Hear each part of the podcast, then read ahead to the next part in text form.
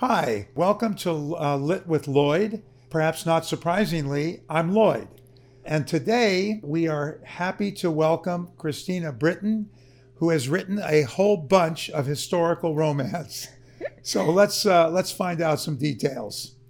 Welcome and thank you for coming today. Thank you so much for having me. Sure. All right, so let's get right to it.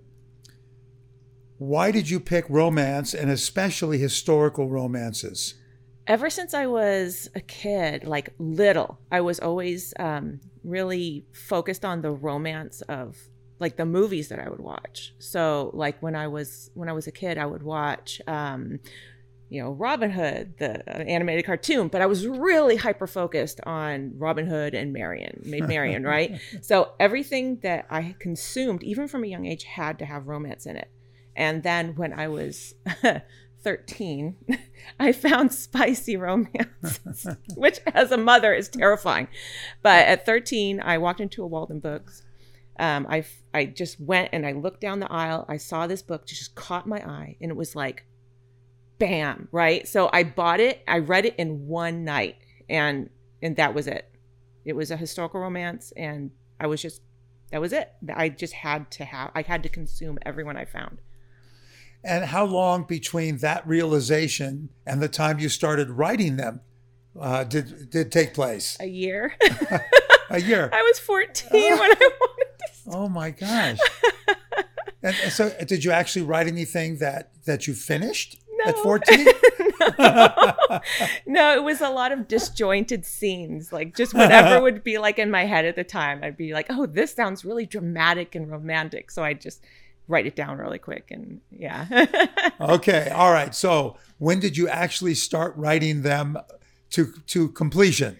I was oh gosh, probably late teens, early 20s when I really started to focus on one story and and actually completed it in my early 20s. And then I put it down and then I didn't do anything with it. I just put it down and I started to pick up art because I was also an artist. So I started to really focus on painting. And then I had kids and then everything kind of got buried under motherhood. So, how long ago did you actually start uh, writing again after that first one? uh, when my youngest started uh, pre-K, when she started school, then I was like, well, I can either be a, a children's book illustrator, which I was kind of really rooting for, or I could become uh, go back to my writing again and write romance novels and try to get published. And so I found this letter from my grandfather at that time, and he had already been passed for several years. And he wrote in there that I can't wait to see your books in the stores. I know that you're gonna you're gonna succeed. And in that moment, it was just like instantaneous. You know, Wow. I I just picked up a story that I had finished in my early 20s. I went back to it, revised it, and then it just went off from there. So, your inspiration was really your grandfather and, and his letter. Absolutely. Oh my gosh. And he didn't give it to you before he passed away? He did, but it was like years before. It was years before. And I had just stuck it in a drawer and I had forgotten about it. And I just happened to find it again in that moment when I was going through the drawer. Wow. It was, uh, yeah, very special. that is so cool. Uh, how many years has it been since your youngest was in pre K? It's been probably about seven or eight years now. Okay. Yeah. And how many books have you written? We'll get to the publishing In process. completion. Yeah, how many are not in a drawer? oh, not in a drawer. there have probably been about a dozen or more books that I've completed, and I have seven published now. So there's like five out there that are probably never going to see the light of day. and why won't they? I don't know. They're they're not as good as what I'm writing now. I've learned a lot over the Yeah. years. I hope. Well, yeah. Yeah, I mean it makes sense that you get better as you write more, but Yeah. but I mean I, I think there are a lot of authors that you know put put stuff away and then brought them back out after they gained some kind of success. I might. There are a couple in there that I would love to see published that I'm really attached to. So I'd I'd love to one day see those come out. well, so would all of us. Oh, thank you. uh, okay, so you've written roughly one a year. Go back to the beginning and tell us how you got published. Uh, well, I finished the story, uh, revising the story that I had started in my early 20s. And I decided I was going to start um, trying to find an agent.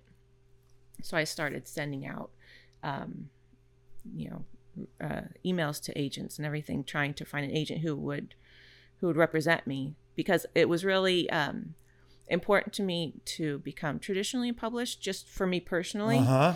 um, because self-publishing i have mad respect for people who self-publish it is hard and i knew at that point that i there i was in no way ready Huh. to be able to self-publish um, it was terrifying to me but i really really wanted to be traditionally published i wanted to see my books in stores um, so i knew i wanted to get an agent to do that so i started sending out emails to agents and trying to find representation, which I eventually did. Um, how long did it take? Like six months to a year, I think. I think I had 26 re- rejections before I finally found her. Yeah. Yeah. Jean Auel was was seventy six, I think, or seventy two.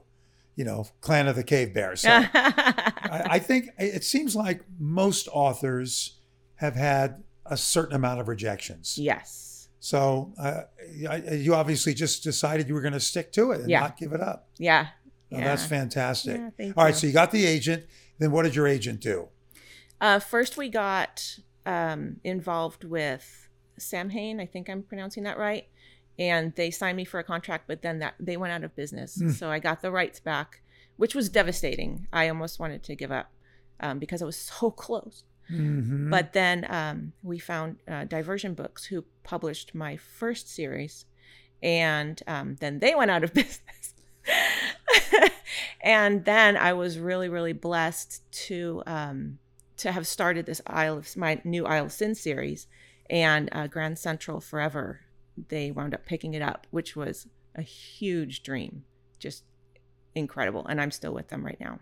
okay, and so was that was that books four through seven? four through actually yeah four through seven because the seventh book was a novella that was just published this christmas Okay. yeah Uh, so the first three, did you get the rights back? I assume. the very first three i have the rights back and I actually just self-published them which is how i know how Oh difficult my it is God, to you're kidding. it's it's been kind of um hellish but so, but they're out there. they are out there yeah they're out there now Now, what I've heard from authors is that there's it's it's kind of a balance between a much higher profit structure per book uh-huh versus much less exposure. yes So I assume that that's the case absolutely in your situation. Yeah. Why did you not take books one through three and give them to your current publisher? i don't know i just kind of i like the idea of having them in my hands again Huh? you know just uh, having the covers made and and dipping my toes into that was just i really wanted to experience that and um, it's been a really cool stressful experience and i'm good now Okay. So did you uh, uh, your your three books that you self-published? Mhm. You obviously picked the cover art. hmm Did you do, have you do you have a a, a narrator and if, No. no no and, and did, did you have are, are any of the other four are they um, audiobooks? uh, a good duke is hard to find is actually an audiobook yeah and i listened to part of it and it was it was weird it was like it was amazing hearing somebody with a you know with a british accent because they're set in britain Ah, read my book out loud and it was like wow this sounds like a real book you know? but yeah it, it i didn't have any um you know decision making but they picked an amazing amazing narrator I guess that's just the luck of the draw. Yes, yeah. Uh, oh, that's great. So will will will they also uh, turn the other books into audiobooks at some point? i'm not sure right now that there's no plan um Hachette hasn't um planned to do that yet but um hopefully one day i'm keeping my fingers crossed Okay. All right. So tell us about about the groupings of your books. You've got you've got several different series. yes and tell us why you basically did three books, I guess, and then went to another series. So, Yeah. how, how did all that happen? Yeah, I, I love um, intertwined stories. Um, I know Bridgerton is really big right now. And Indeed. yeah, and that's the time period. That's the type of book um, that I write. I love Julia Quinn's writing. And it's kind of the same thing. You'll see season one had to do with the Duke and Daphne, with Simon and Daphne. And then you have the second book, which has to do with Anthony and Kate. And um, so you see that they're all kind of intertwined, and you get to see the uh, the couples from previous stories come into the new ones. So you kind of get to revisit, Yeah, you know, yeah, yeah. and that's what I like to do. So uh, with the twice twice shy series, which was my debut series, um, the couples they kind of come in and out of each other's books, which is a lot of fun to get that you know outside view of them. And it's the same with the the Isle of Sin series. Um, you'll see all the characters come in and out of each other's books, and and I love that's my favorite scenes to write are the the scenes where all the characters come back in and it's just like chaotic and fun and really lively and and I love writing those scenes. So That's very cool. Uh, but you're doing just three books at a time, and then you, yeah. What made you decide to stop at three? um I don't know, that was just like a number I came had. I never even thought about it. but now actually this series, the Isle of Sin series is kind of continuing on, which is fun. Um there's a bunch of extra characters in the final book, A Duke Worth Fighting For, um, that wind up becoming heroines in the next three books, uh, which is really fun. So the new series is called the Sinful Spinster series. So kind of continues on the Isle of Sin Uh-huh. experience and all that stuff. Yeah. That's great. Thank you. So, so when you said the same time period, is that like the 1820s? yeah, early 1800s. Okay. Right right after um, the Napoleonic Wars. Um, yeah. mhm. And and is that is that the Regency period? Yeah. Okay. Yeah. Okay.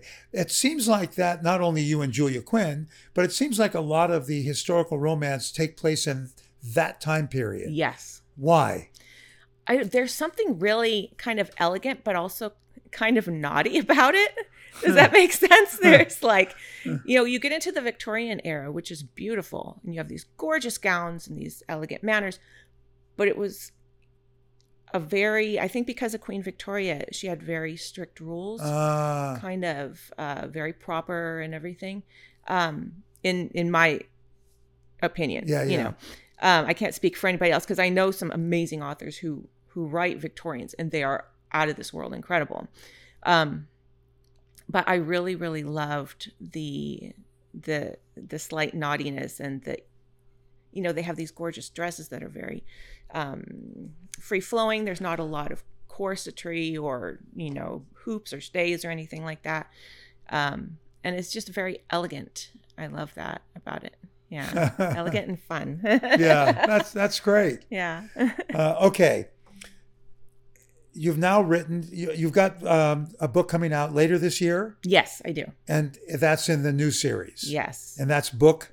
this will be, I guess, book four. It'll be book one in the new series, book four in the Isle of Sin series. Okay. So, okay. yeah, because it kind of goes along and takes the characters from the Isle of Sin series, which is fun. And that book will be called um, Some Dukes Have All the Luck. Okay. Yeah. Uh, and that'll come out roughly when? Around November. Okay. Yeah. All right. So, uh, and you said you did a novella. Yes. So you did three full novels and then a novella. Yes. And what prompted you to do a novella? Uh, I'm actually um, an admin of a group on Facebook called The Drawing Room, and we had kind of decided maybe we'll do an anthology. And so I started writing for that, and then that kind of um, didn't work out. And then all of a sudden, I got uh, an email about from from Grand Central about doing a, a novella for them for an anthology. I was like, well, yeah, of course I will. so uh, yeah, so I finished writing that for them, and it was so much fun. I'd never written a novella before. Was it hard after It- writing full novels? It kind of is because you have to. You have to condense all the specific beats for a romance novel into the you know it has to have the same beats but it's shorter so you have to make Yeah. sure that everything Yeah. hits but but you know i'm i'm a writer i like write i mean I write a lot. okay, my first book wound up like 120,000 words, which I had to cut down to 100,000. I write a lot. I'm wordy. So it was it was but it was fun. It was so much fun. I loved writing it. Yeah. Okay, all right. We're going to take a very short break and then we'll be right back.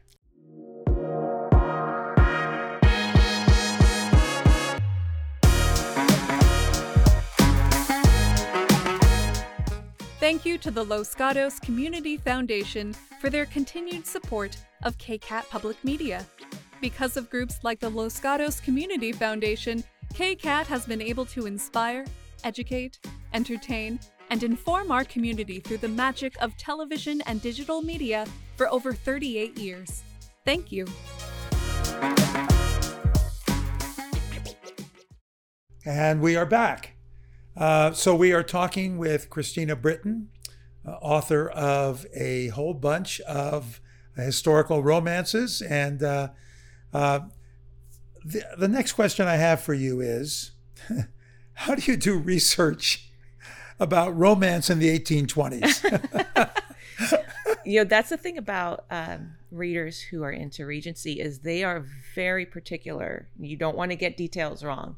So um, yeah you have to do a lot of research. I read a lot of regency before i started really writing it um, so there was a lot of learning through that and then you know taking classes and going online and getting books from the library just making sure that you get everything spot on or as spot on as you possibly can yeah have you taken writing classes? Have, have, have you done any kind of formal writing classes with instructors?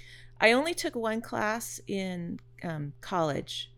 Um, other than that, it was just it's just been classes online, um, or I would go to conferences, writing conferences, and I would just take like single classes here and there. But it was nothing like formal. Yeah. You just obviously have a gift for it. Thank you. Uh, do you see yourself in the near future or at any time in the future uh, doing any kind of, of a different genre, either modern day romances or something else entirely? there is one story that kind of knocks around in my brain every now and then, and every now and then it'll just kind of come up to the front of my head and be like, "Hey, remember me?" you know. and I'll think about it and I'll be like, okay, one day I will get to you.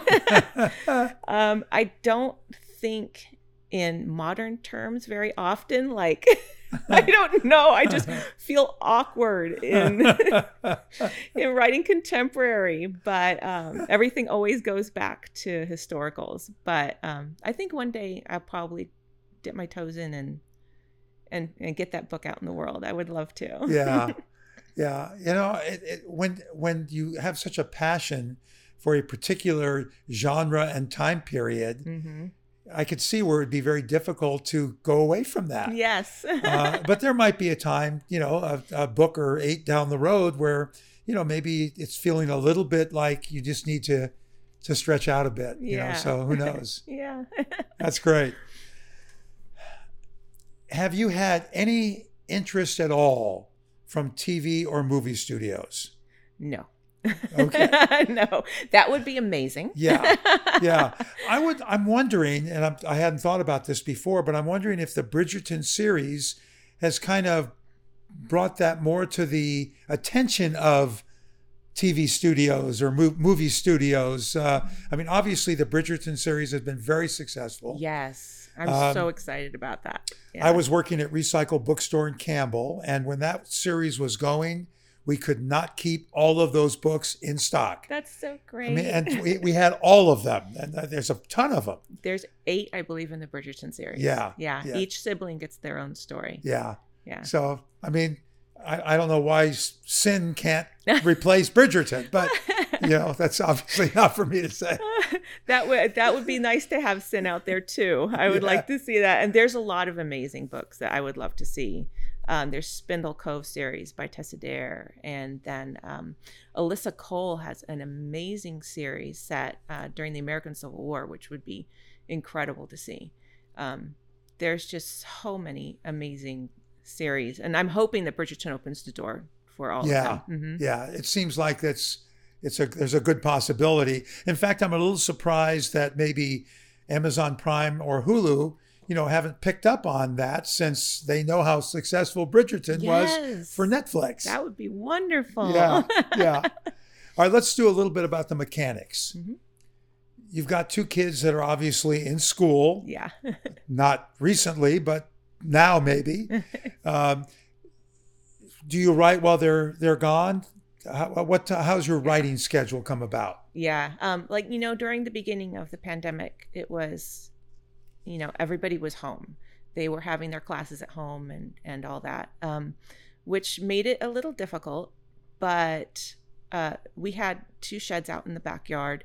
And the smaller one, we decided one day to turn it into a writing shed. So we went in there and we cleared it out, we painted it up and put shelves in. And I love it so much. It's like my little haven. So I go out there all the time and just write. And they, you know, my family is incredible.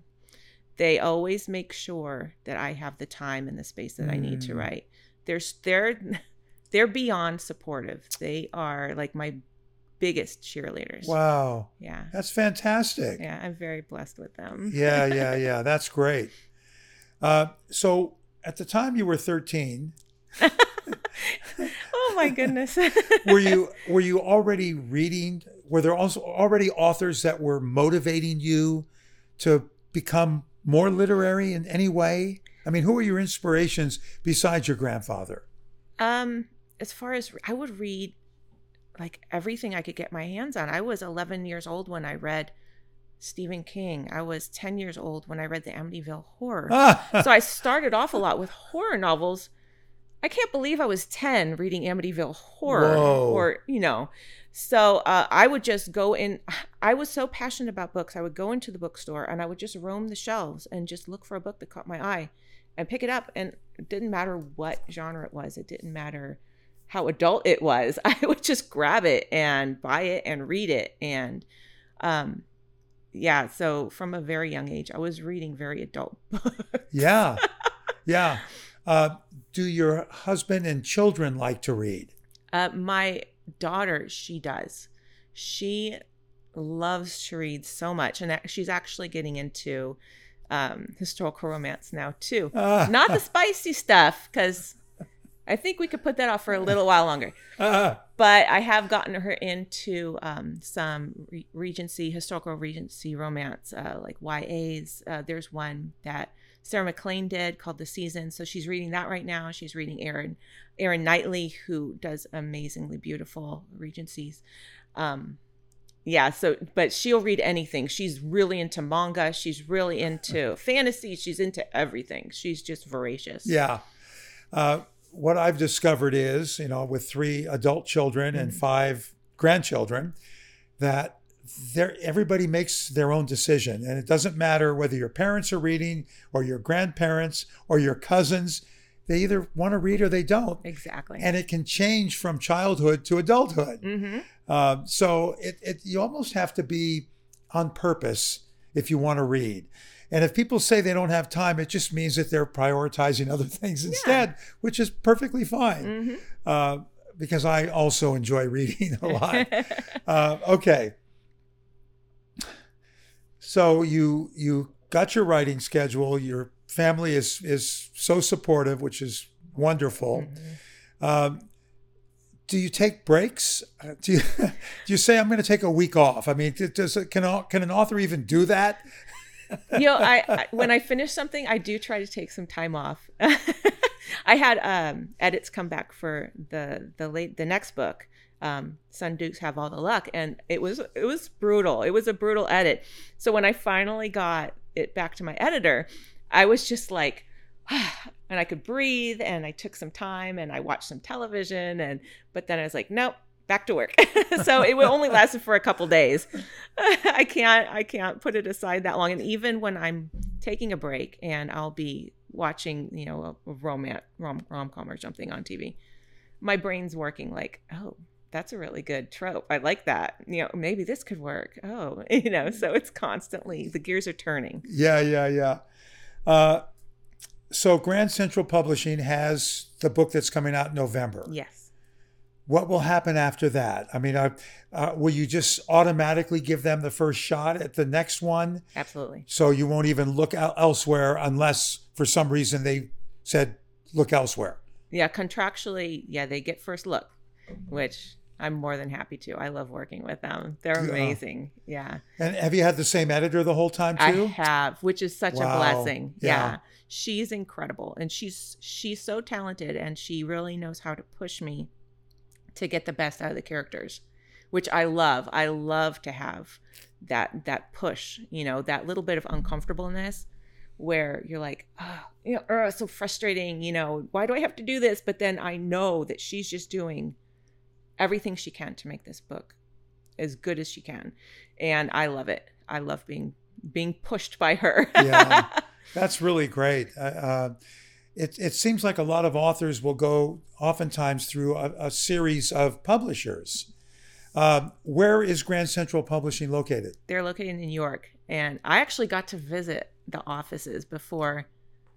Yeah, before um, you know, the pandemic and everything. I went to New York City for um, the RWA conference, and I was able to go to the Hachette offices for a cocktail party, and it was the most amazing experience I have ever had. It was so incredible. Are they part of Hachette? Yes. Ah, so you're actually you're you're one of the big 5 hmm Oh, how cool! Yeah. I, I didn't really I had heard the name, but I didn't really know if that was uh, an independent uh, publisher or not. Oh, that's so cool. I feel very, very blessed with that. Yeah, Yeah. they're they're amazing to work for. Yeah. Okay. Newsflash. If the books weren't good, they wouldn't be taking them Oh, no matter how much they like you personally. so obviously it's doing well. Uh, and do you get sales numbers? I'm not going to ask specifics, but yes. do, does each book in the series tend to get a little bit more or is it pretty consistent? It, I've seen up and down, but it's pretty consistent. Yeah, I'm really, really happy. Yeah. Uh, has prior to the pandemic, of Mm-hmm. course, did they send you on any book tours? no. mm-mm. None of that. No, that um, because my first book with them didn't come out until after the pandemic started, which Oh. was really just a bummer. Oh. You know. Uh, yeah. So nothing like that. Do you think that that once this is all done, because of course it should happen and it should end any day, Uh-huh. uh, that will they will they send you on any kind of tour or will you do any kind of local bookstores? I'd love to do local bookstores. I'm not, I'm not sure that a tour is in the cards, but I would love to do local bookstores. And would you have to do that yourself? Do you have a publicist? Would Grand Central do the the, the legwork for you? How would that work? Do you oh, think? they would absolutely help. Uh, the publicists at Grand Central are a dream. They're so amazing. Um, yeah, I love working with them, and they are so smart. So and passionate, super passionate about books. So I'm pretty sure that they would help out with that. Yeah. And do you already know? uh, Have a rough idea what you're going to do for 2023? as far as books, Yeah. Yeah. Yeah. No, there will be more with the Sinful Spinster series coming out, which I'm really excited about. Yeah, I love I love the Isle of Sin, which is a fictitious, you know, English Regency seaside resort that I kind of created from my imagination. So uh, I really love that I'm able to have more books there. yeah, Good. yeah. Okay, so my last question is Will you keep us posted on developments so that we can put the word out? Absolutely. Okay, I'm, I mean, I'm already going to sign up for the drawing room on Facebook. Oh yay! and I have I have my own um, readers group too on Facebook as well, called Wallflowers in Bloom. Yeah, All right, I will definitely get on that. we would love to have you as a wallflower. Yeah. Those things don't usually go in the same sentence. just, just so you know. I know. Okay. All right. So before we sign off, we're going to do a little bit of trivia. Um, and I got some good stuff this time. I mean, I think all of it's good, but this is some pretty good stuff. The top 10 best selling novels of all time have collectively sold 1.56 billion copies. Number one is Don Quixote, which I've already told you that that sold 500 million. Number 10 is The Da Vinci Code by Dan Brown, has sold 80 million copies. And if you want to know two through nine, you'll have to keep listening to the podcast. All right, here's a good one. Nobody knows this uh, that I've, I can imagine. The word bibliosmia. Anybody ever heard of that? Bibliosmia. It's the act of smelling books. And there are actually perfumes on the market that smell like books. I don't make this stuff up, I swear it. Okay, one more. And I'm just going to read it because it's kind of long. Beatrix Potter's most famous work, Peter Rabbit, was rejected a whopping six times by publishers. Potter ended up printing 250 copies herself and distributing them to family and friends. Sir Arthur Conan Doyle was among that group and bought one for his children. When those sold out, she printed 200 more. In 1902, she was finally able to get it published with a traditional publisher, and since then, Peter Rabbit has sold 45 million copies and been translated into 36 languages. That's amazing. It's it's it's um, it's unbelievable how many stories like this there are for for such famous authors. And a lot of times I'll read about authors um, like F. Scott Fitzgerald, you know, the Great Gatsby. They were not really popular until he had passed away. Yeah. Mm-hmm. Uh, and now, you know, they call uh, the Great Gatsby uh, the Great American Novel. So anyway, all right. So that's it on the trivia. Um, Christina, it was just a pleasure to have you on. Thank and you. uh, uh, hopefully we'll be able to keep following you and finding out uh, uh, how many more books of sin you have. I mean, of course, the territory Yeah. sin. Yeah. Uh, thank you again. And thank you to KCAT. You guys are fantastic. We love you and we love doing the podcast here. Signing off. See you next time.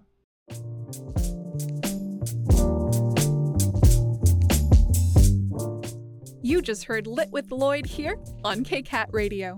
Explore all our KCAT original programming at kcat.org/radio.